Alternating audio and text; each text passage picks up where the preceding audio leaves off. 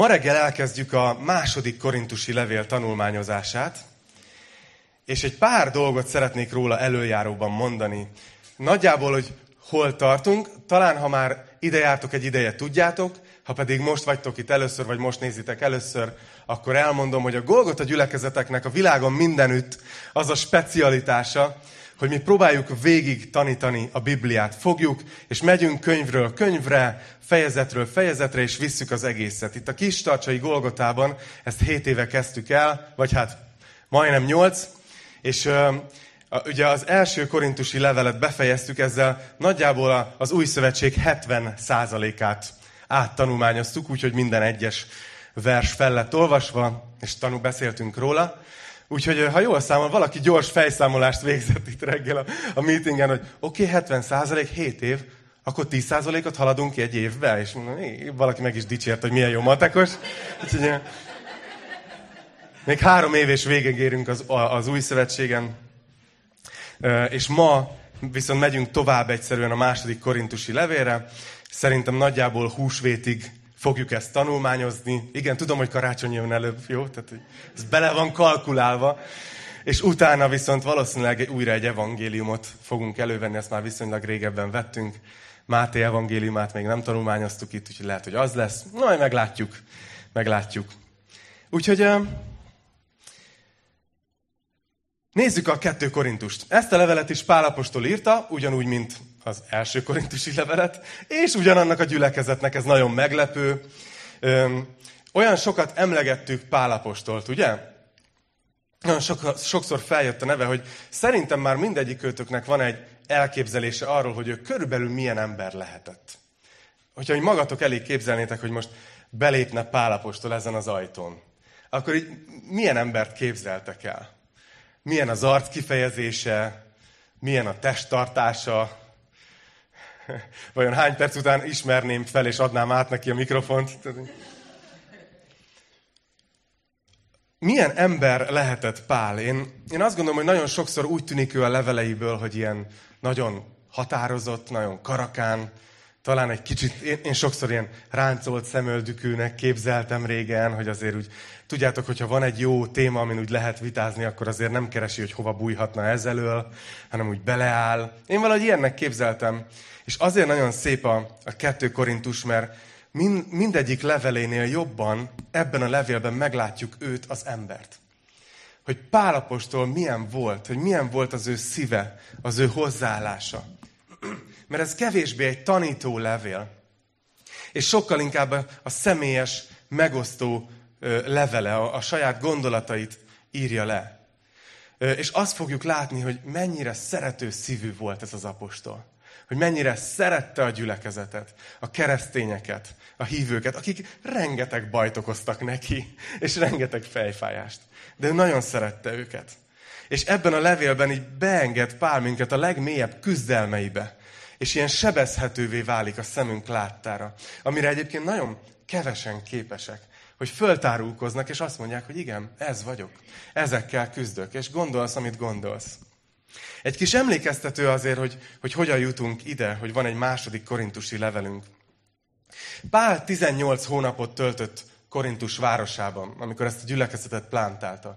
És bejárt a zsinagógába, ott vitázott, beszélt a zsidóknak Jézusról, és ekkoriban egy házas párnál élt, az ő házukban, Akvila és Priska, akiket az első levél végén így említett is, és üdvözölt, először náluk lakott, és együtt is dolgoztak, mert mindannyian sátorkészítők voltak, és ekkoriban nem volt sok támogatója, akik így a szolgálatát anyagilag támogatták volna, úgyhogy pár sátrakat készített, és egy idő után viszont elköltözött, és egy Justus nevű ember házába költözött, aki közvetlenül a zsinagóga mellett lakott. Tehát gondolom, hogy tudjátok, ne kelljen BKV bérlet, meg nem tudom, hanem hogy így át tudjon sétálni. Aztán eldurvultak az események, nagyon nagy felhördülés volt a zsidók között, annyira, hogy ott kellett hagyni a Pálnak Korintusnak, és elment Efézusba, ahol pedig három évet töltött. Az volt a leghosszabb, amit valaha töltött egy, egy helyen. Úgyhogy ezeket a korintusi leveleket így Efézusból írja vissza Korintusba. És jöttek hozzá emberek a gyüliből, és kérték, hogy segítsen, mert hogy bajok vannak, és csak egy kicsi emlékeztető arról, hogy mi mindent kellett helyre tenni a korintusi gyülekezetnél. Ugye klikkesedés volt, pártoskodás, bizonyos tanítókat sztárolt a gyülekezet egyik fele, másik tanítót sztárolt a gyülekezet másik fele, és ezek így klikkesedtek. Közben mindannyian ilyen felfuvalkodott, gőgös keresztények voltak, úgy érezték, hogy ők mindent jobban tudnak, ők már nagyon értik a nagy világot, ahogy mondja a kedves énekíró Petróleum Lámpa című dalban. Ugye ilyen, ilyen nagyon erkölcstelenek voltak, legalábbis volt a gyülekezetben olyan erkölcstelenség, ami még világi mércével nézve is durva volt. Párkapcsolati gubancok, bálványáldozati hússal kapcsolatos félreértések. Tehát, hogy nagyon-nagyon-nagyon sok problémás dolog volt. És az első levél az arra fókuszált, hogy ezeket helyre rakja. A második levélből pedig megtudjuk, hogy közben Timóteus, aki, aki Pálapostól mellett egy fiatal szolgáló volt, akit Pálapostól így mentorált, eljutott Korintusba, és ö, azzal tért vissza, hogy felmerült még egy probléma. Tehát miközben pár probléma így kezdett sínre kerülni és megoldódni Pál levele kapcsán, egy újabb probléma ütötte föl a, a fejét, hogy megjelent ö, a korintusi gyülekezetben egy csoport, tanítóknak egy csoportja, akik arra hivatkoztak, hogy őket Judeából küldték, tudjátok, az eredeti helyről, ahonnan indult ez a dolog. És így a gyülekezetet vitték abba bele, hogy hát azért Jeruzsálembe Pálnak nem áll jól a szénája, ott azért nem egy köztiszteletben álló személy. Sőt, hát ha belegondoltok, ez a Pál eléggé egy problémás ember, meg hát eleve csak így leveleket küldözget, és nagyon erélyes, de Egyébként fizikailag, amikor megjelenik, akkor annyira, annyira nem nagy száma az ember. És így apostoloknak nevezték magukat ezek az emberek, és igyekeztek így lejáratni Pált és Pálnak a tanítását a gyülekezetben. Igazából ezek ilyen hamis apostolok voltak. Úgyhogy ebben a levélben Pál sokat ír erről. Nagyon védenie kell majd a szolgálatát. És csak azért, hogy lássátok nagyjából a levélnek a szerkezetét, az első néhány fejezet ilyen helyreigazításokat tartalmaz, olyan dolgok, amik elterjedtek a gyüliben Pállal kapcsolatban, és Pál próbálja tisztázni, hogy mi az igazság. Aztán van egy második része, ahol ilyen tanításokat különböző témákról mond. Aztán megint rátér ez a harmadik nagy szerkezeti egység a jeruzsálemi szegények számára történő jótékonysági akcióra, mert nem egészen úgy történtek a dolgok, ahogy kellett volna. És a negyedik rész, hogy Pál védi a szolgálatát. Védekezik azokkal a vádakkal szemben, amivel vádolják őt. Szóval nagyjából szerintem kaptok egy képet, hogy, hogy miről szól ez a levél, és akkor most vágjunk bele. Nézzük meg az első fejezetet, jó? Hogyha oda görgettek, vagy oda lapoztok, második korintusi levél, első fejezet, első vers. Így kezdődik. Pál Isten akaratából Jézus Krisztus apostola, és Timóteus testvér. Isten gyülekezetének, amely Korintusban van, és Akhájában valamennyi szentnek.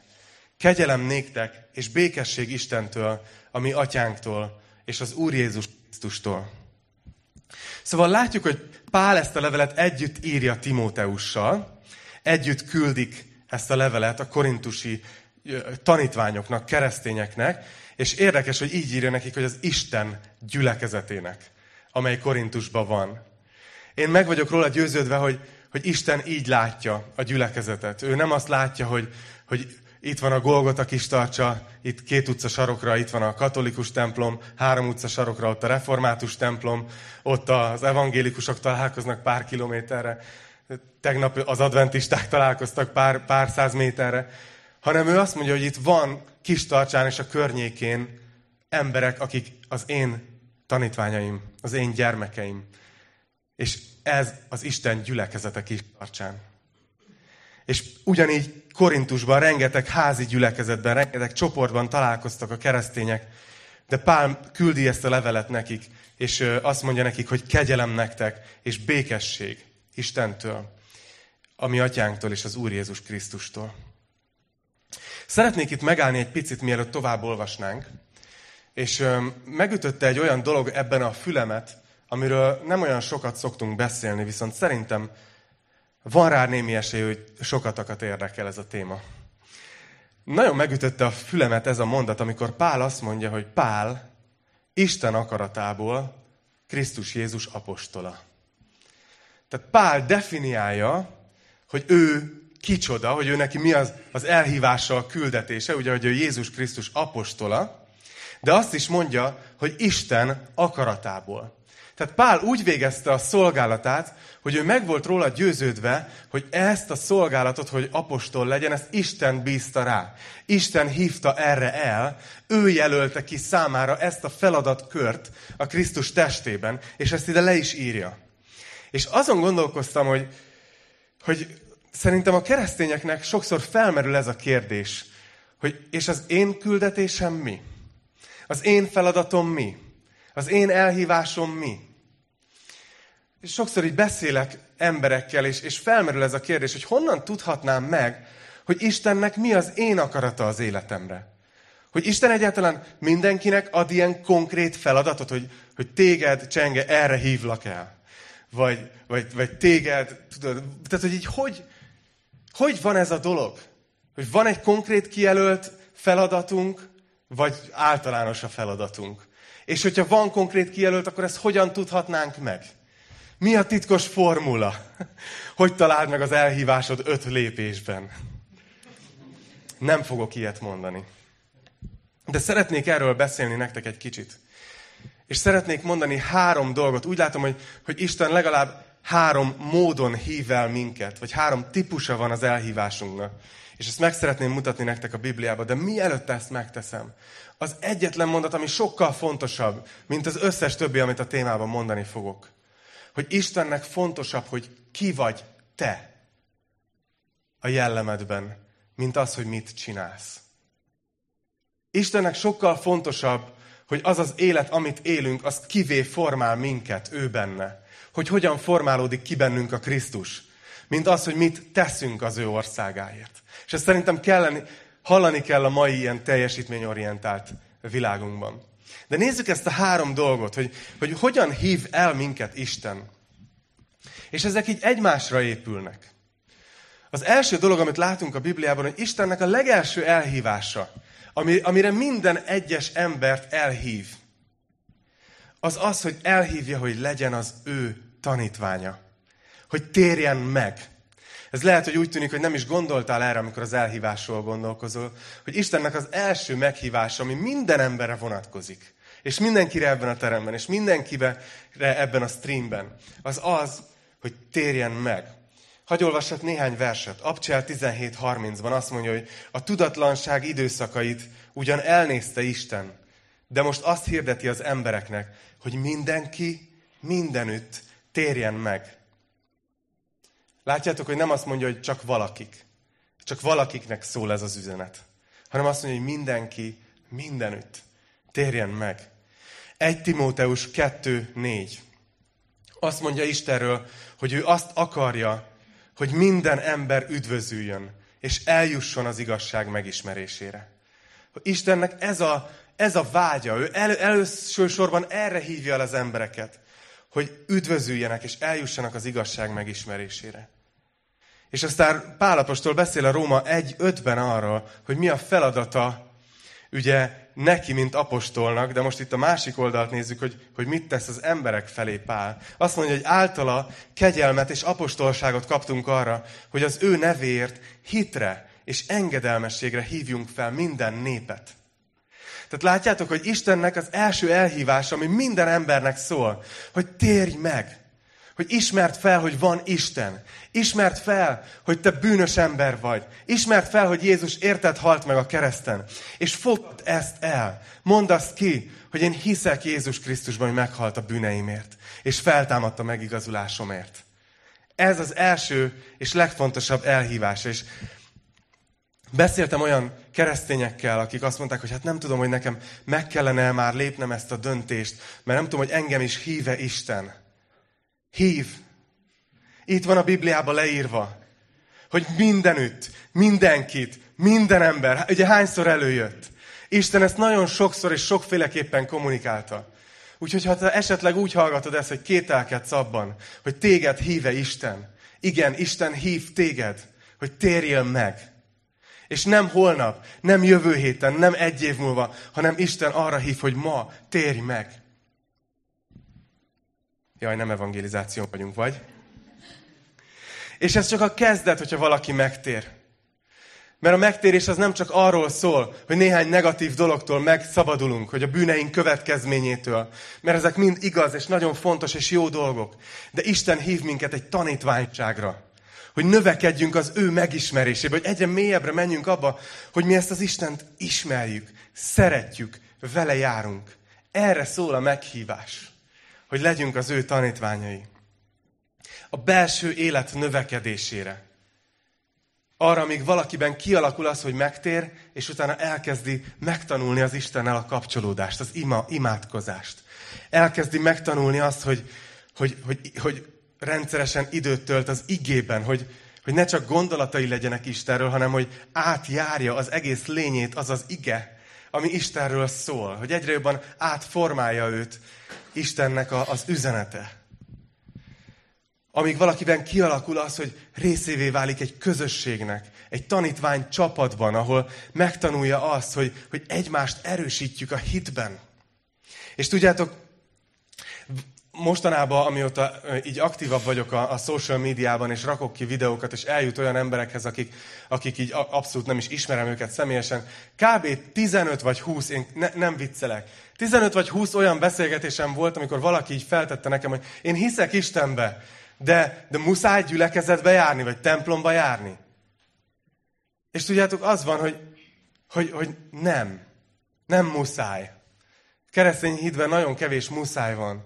De, de mondjuk egy ilyen hasonlatot, hogy, hogy tudod, mint hogyha valaki szeretne testépítésben világbajnok lenni, és azt kérdezni, hogy de muszáj lejárni az edzőterembe? Tehát, hogy nagyon kevés olyan bajnok van, aki ezt otthon egyedül meg tudta oldani. Egyszerűen azért van gyülekezet, és azért van közösség, azért vagyunk egymásnak, hogy húzzuk egymást, segítsük egymást.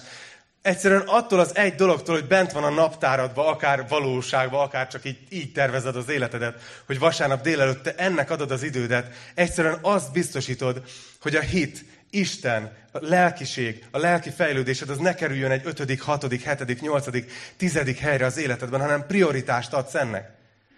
Azt mondta Jézus, hogy ahol az kincsed, ott a szíved. Nekünk a legnagyobb kincsünk az időnk. Ha ennek adunk időt, akkor egyszerűen a szívünk is ezt követni fogja. Szóval Isten legelőször is arra hív minden embert, hogy térjen meg, és legyen tanítvány, és növekedjen a belső élete. Na nézzük a második dolgot, hogy ha már megtértél, akkor mire hív Isten?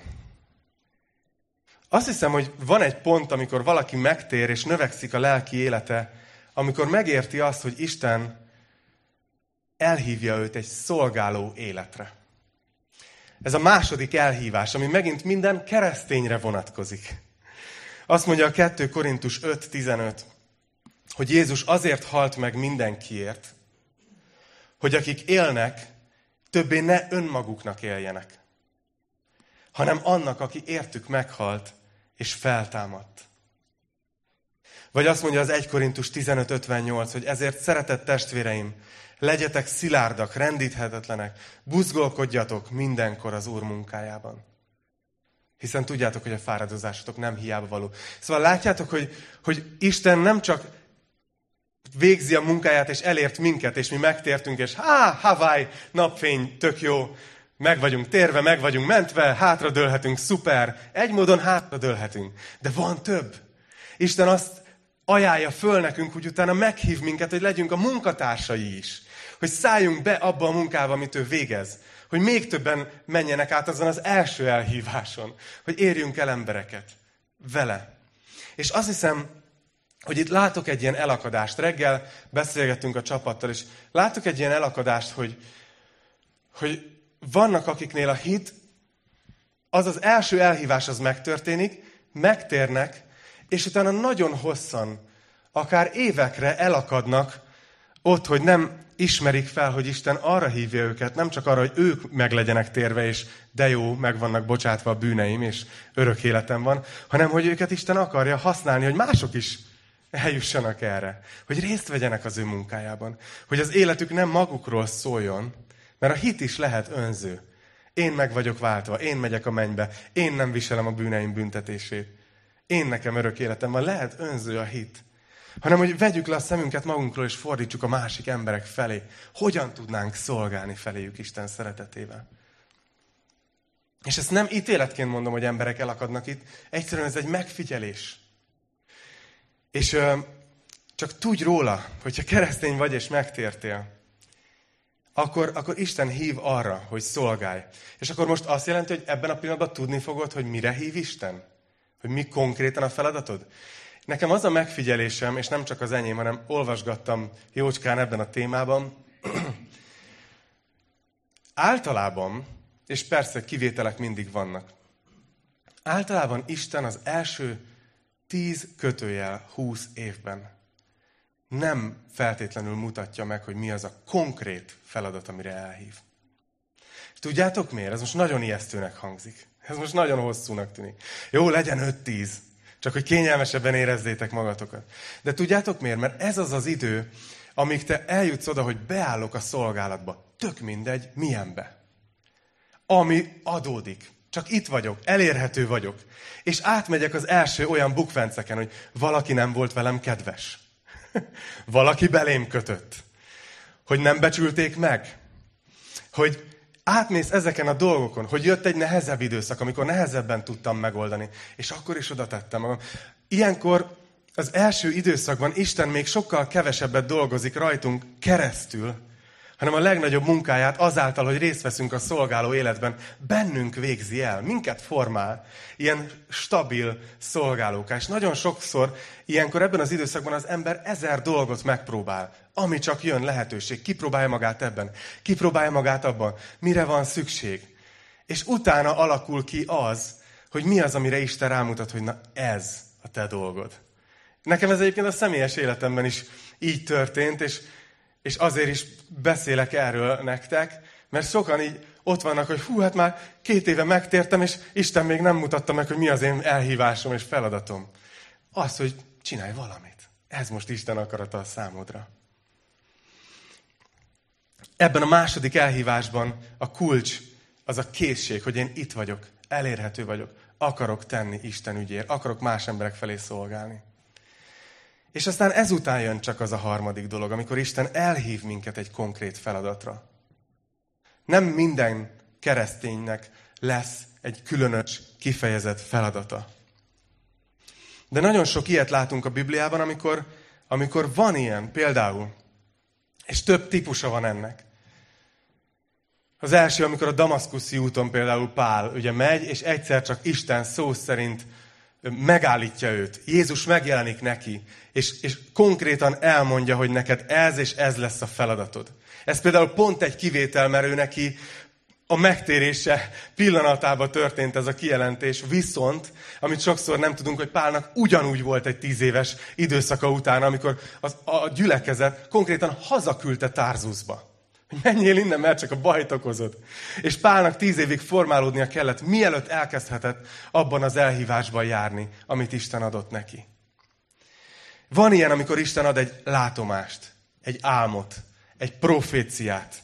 Tehát, hogy valahogy nagyon konkrétan kijelenti neked, hogy téged erre hívtalak el. De van egy másik módja, az a második, amikor valaki így fokozatosan hívódik el egy különleges szolgálatra. Amikor az embernek belülről ilyen belesodródásnak tűnik. De visszamenőleg teljesen egyértelmű, hogy Isten vezette minden egyes lépését ennek a folyamatnak. És egyszer csak ott találod magad egy bizonyos szerepben, egy bizonyos szolgálatban, és érzed, hogy a helyeden vagy. És kimondhatod szívből, hogy, hogy Isten akaratából vagyok ebben a helyzetben. Vannak, akik születésüktől fogva el vannak hívva. Az Ószövetségben voltak, voltak ilyenek, ugye, amikor egy-egy profétának már a szüleinek megmondták. És nekem egyébként van néhány ilyen ismerősöm, akiknek a szülei kaptak kijelentést, hogy mi lesz ennek a születendő gyermeknek a feladata. Nagyon érdekes. Látjátok, hogy Isten nem lehet dobozba tenni, hogy csak így működhet. Ez az ötlépéses folyamat. Úgy csinálja, hogy akarja. Van, aki a gyülekezeten keresztül kapja az elhívását. Gondoljatok arra a hét diakónusra ott az Abcselben, akik csak ott voltak, csak ott voltak abban a második fázisban, hogy megtértünk, növekedtünk a belső életünkben. Ugye azt mondja, hogy szent szellemmel teljes férfiak voltak. És, és csak ott voltak, hogy amire szükség van, mi szívesen szolgálunk. És egyszer csak a gyülekezet imádkozik, és azt mondják, hogy ezt a hét embert választjuk ki, hogy végezzék ezt a diakonusi szolgálatot ott a Jeruzsálemi gyüliben. És ők meg azt mondták, hogy mi? mi? Hú, hú, hát, végül is jó, gondolom ezt mondták, nincs leírva, hogy a gyülekezet kérte őket, és érezték meg azt, hogy igen, Isten től békességük van ebben, hogy menjenek ebben. És aztán van egy ötödik módja, hogy ez a különleges elhívás jöhet. Nagyon sokszor ez a nyitott ajtó, zárt ajtó módszer. Hogy, hogy Isten bezár ajtókat és lehetőségeket, és közben észreveszed, hogy valami ott van lehetőségként, egy nyitott ajtó, ami úgy tűnik, hogy másnak nem tűnik fel. Az valószínűleg nem véletlenül van, hanem Isten nyitja fel a szemedet erre. Na, szóval remélem, hogy, hogy látjátok, hogy, vagy remélem, hogy bátorít titeket arra, hogy bárhol is tartotok ebben az útban. Egyrészt ne, ne stresszeljetek rá erre. Mert Isten szolgálat arról szól, hogy bennünk akar először dolgozni. És az, az a fontos neki, hogy kivé válunk mi. De rendben van, hogyha keresed a feladatodat, keresed, hogy mitre szeretne használni az Úr. De ne állj addig egy helyben, amíg nem kapsz egy álmot, vagy egy ilyen szuperszomnikus jelet. Peti szokta használni gyakran ezt a, az idézetet, hogy tudjátok, mozgásba lévő hajót lehet kormányozni. Sokszor csak ez van, hogy, hogy Isten irányít majd minket. Hú, halljátok, ez csak egy kis melléktémának szántam. Nézzük a harmadik verset. Szóval Pál így lett Isten akaratából Jézus Krisztus apostola. Harmadik vers. Áldott az Isten, ami Urunk Jézus Krisztus atya, az irgalom atya és minden vigasztalás Istene, aki megvigasztal minket minden nyomorúságunkban, hogy mi is megvigasztalhassunk másokat minden nyomorúságban, azzal a vigasztalással, amelyel Isten vigasztal minket. Itt Pál elkezd ezekről a bizonyos nehézségekről beszélni. Szóval egy kicsit témát váltunk az elhívásról. És arról, hogy talán ti is tapasztaljátok, hogy mennyire sok nehézség van időnként a mi életünkben is, de a körülöttünk élő emberek életében is. Hogy annyi mindent hordoznak az emberek, küzdenek, és fájdalmak érik őket, és szenvedés, nyomorúság. És Pál nem volt kivétel ez alól. Néha azt gondoljuk, hogyha nehézség, fájdalom ér, az azt jelenti, hogy valamit rosszul csinálunk. Általában lesznek még keresztény tesók is, akik megpróbálják ezt segíteni, elhinni nekünk, hogy azért szenvedsz, mert itt és itt letértél Isten útjáról. Egyáltalán nem biztos. Pál Isten akaratába járt, és mindjárt mondja, hogy milyen nyomorúságokon ment át. És itt ezt a részt ezt tanulmányozzuk úgy, hogy, hogy gondolkozzunk ezen, hogy mik azok a gondolatok ebben az igerészben, amik segítenek nekünk a saját szenvedéseinkben. A nagy kérdés, hogy miért engedi meg Isten a nehézségeket az életünkben. És lesz több dolog is, amit Pál felhoz, amit ő már megtanult. És azért is, hogy ezzel tudjuk utána bátorítani másokat, akik velünk osztják meg a nehézségeiket. És nézzétek, itt rögtön is mondja, hogy azt mondja Pál, hogy áldott az Isten. Minden vigasztalás Istene. Milyen érdekes, hogy a szent lelket is úgy nevezi a Biblia, hogy a, a vigasztaló szent lélek. A Szentléleknek egy nagyon nagy feladat köre az életünkben, hogy segítsen minket átmenni a nehézségeken. Feldolgozni azokat a traumákat, amik értek. Megerősödni abból, ami, ami elgyengített minket. Hogy Isten realista, és tudja, hogy átmegyünk nehézségeken, hogy kapunk és adunk sebeket. És azért mondja ezt, hogy, hogy Isten a minden vigasztalás Istene.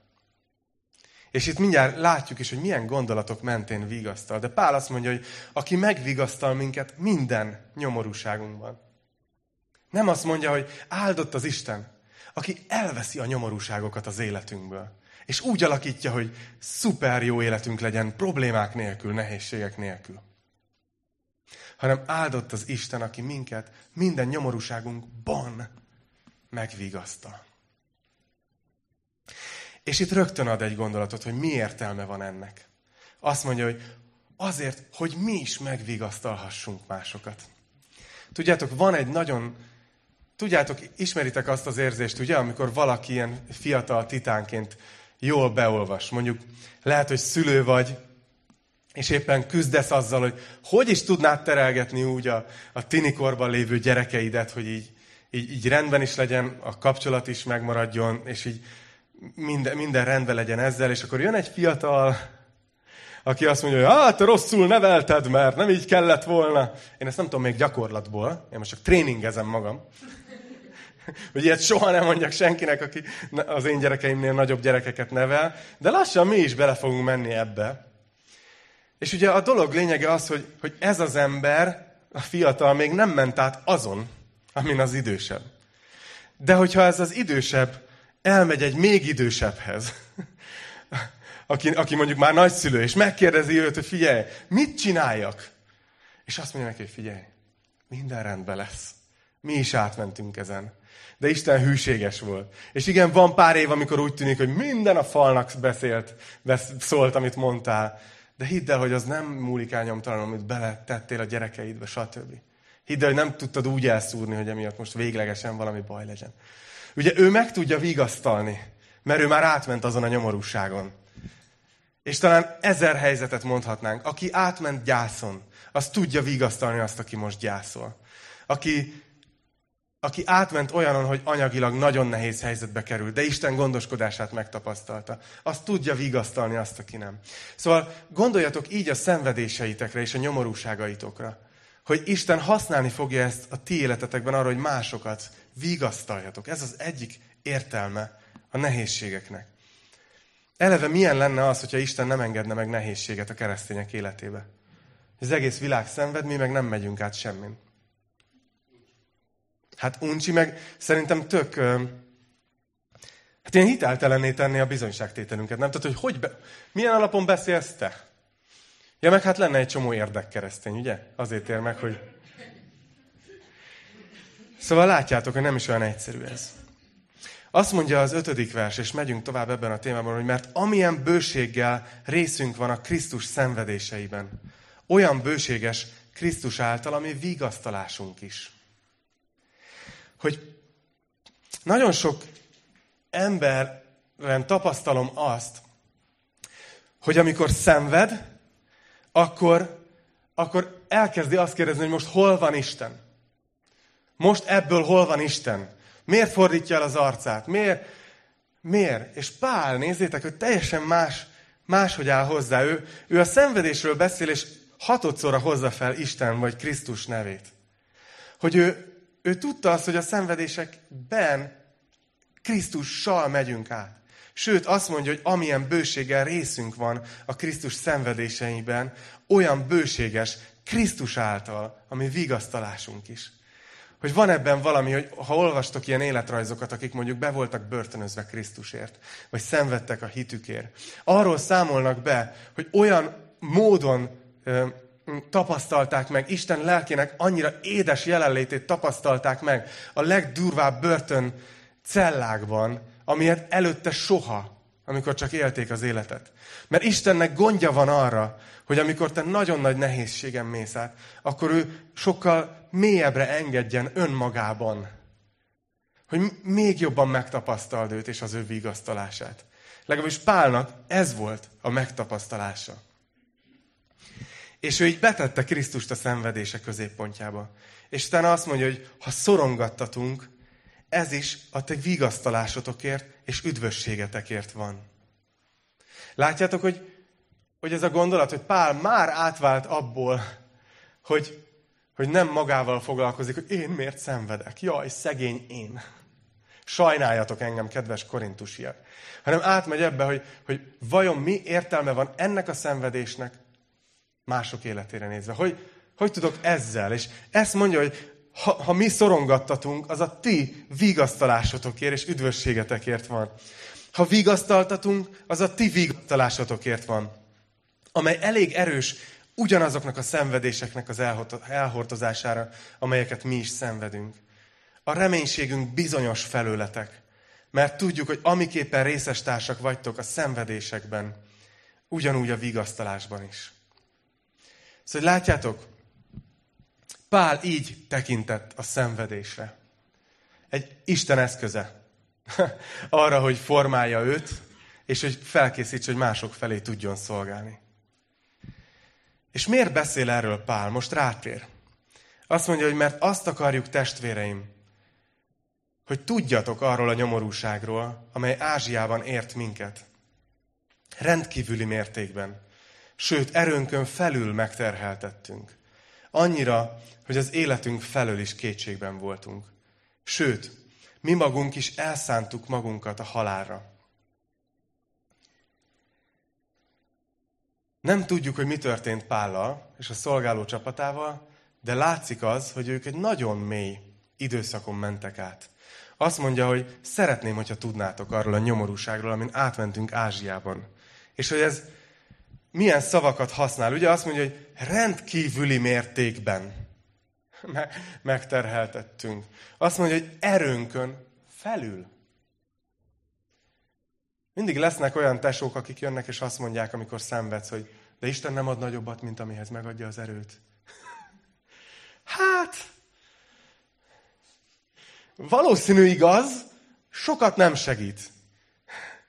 Pál azt mondja, hogy akkor ott, abban a helyzetben, amikor benne voltunk, úgy éreztünk, hogy ehhez nincs erőnk.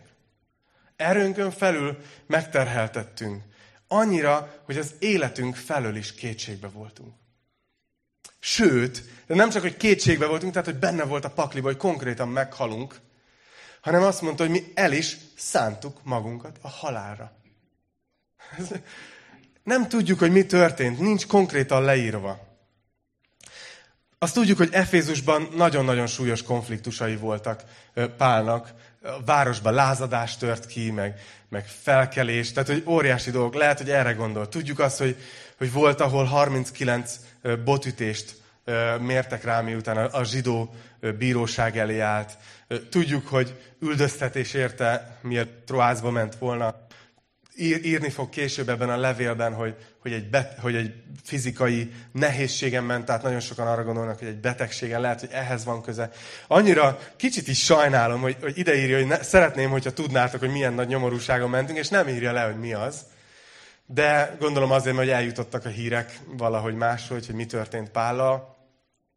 De a lényeg az, hogy Pál azt mondta, hogy, hogy, hogy konkrétan az annyira nehéz volt a helyzet, hogy azt hittük, hogy, hogy belehalunk.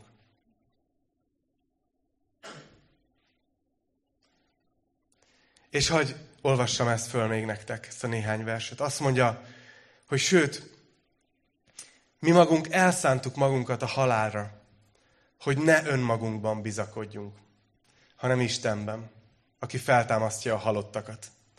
Aki ilyen halálos veszedelemből megszabadított minket, és meg is fog szabadítani. Benne reménykedünk, hogy ezután is megszabadít.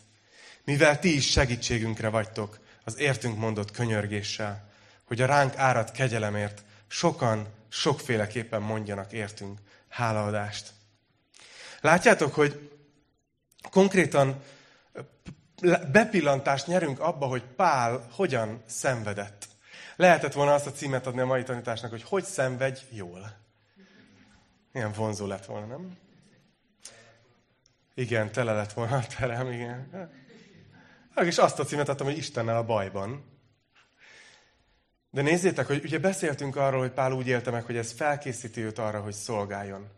Azt, hogy, hogy meglátta azt, hogy a szenvedés az lehetőséget nyit arra, hogy még mélyebben megtapasztalja ő maga Istent. A vigasztalát.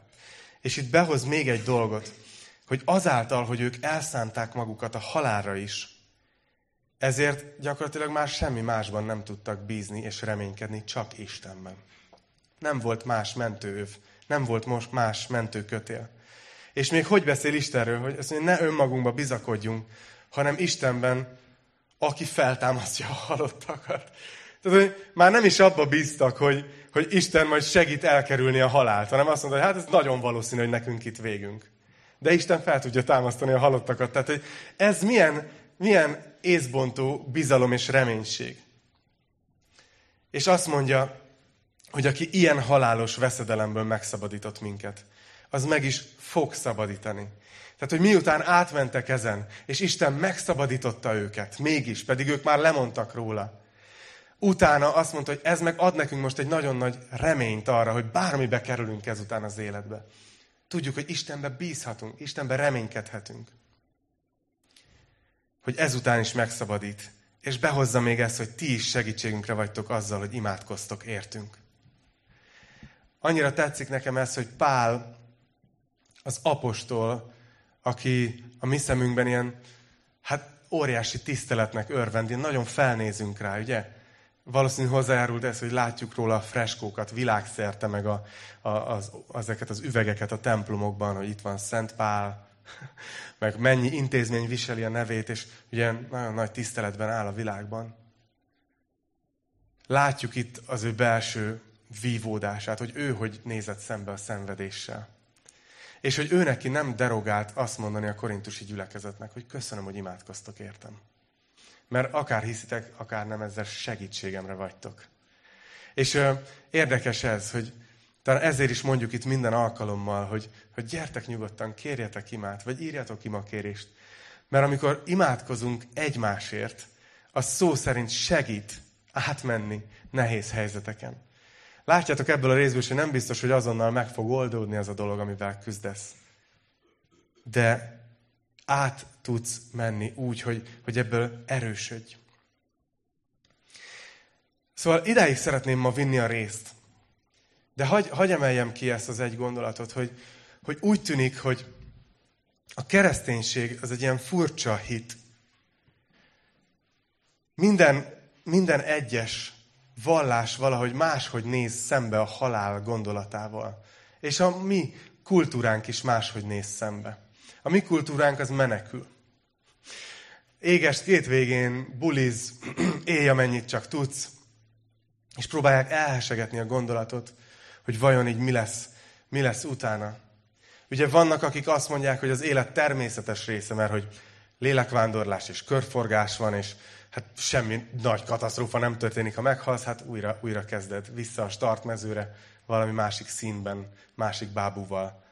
Tudod, és, és viszed tovább. A kereszténység az pedig ilyen szempontból egy picit, mint hogyha negatívnek tűnne, nem? Tehát, hogy a, a hitünk központjában, ezt egyszer a HVG-nek az egyik ilyen ateista és elég cinikus újságírója írta le, hogy, hogy milyen életközpontú vallás a kereszténység, hogy a, hogy a középpontjában egy, egy keresztre feszített halott van. De hogy pont az a lényege ennek az egésznek, hogy számunkra a halál az nem vissza a startmezőre. Számunkra a halál az nem valami olyasmi, ami, ami elhesegetendő, hanem számunkra a halál az életet, az, az tovább, a további élet kezdete egy teljesebb, egy örökebb élet kezdete. És ez így van egyébként az életben.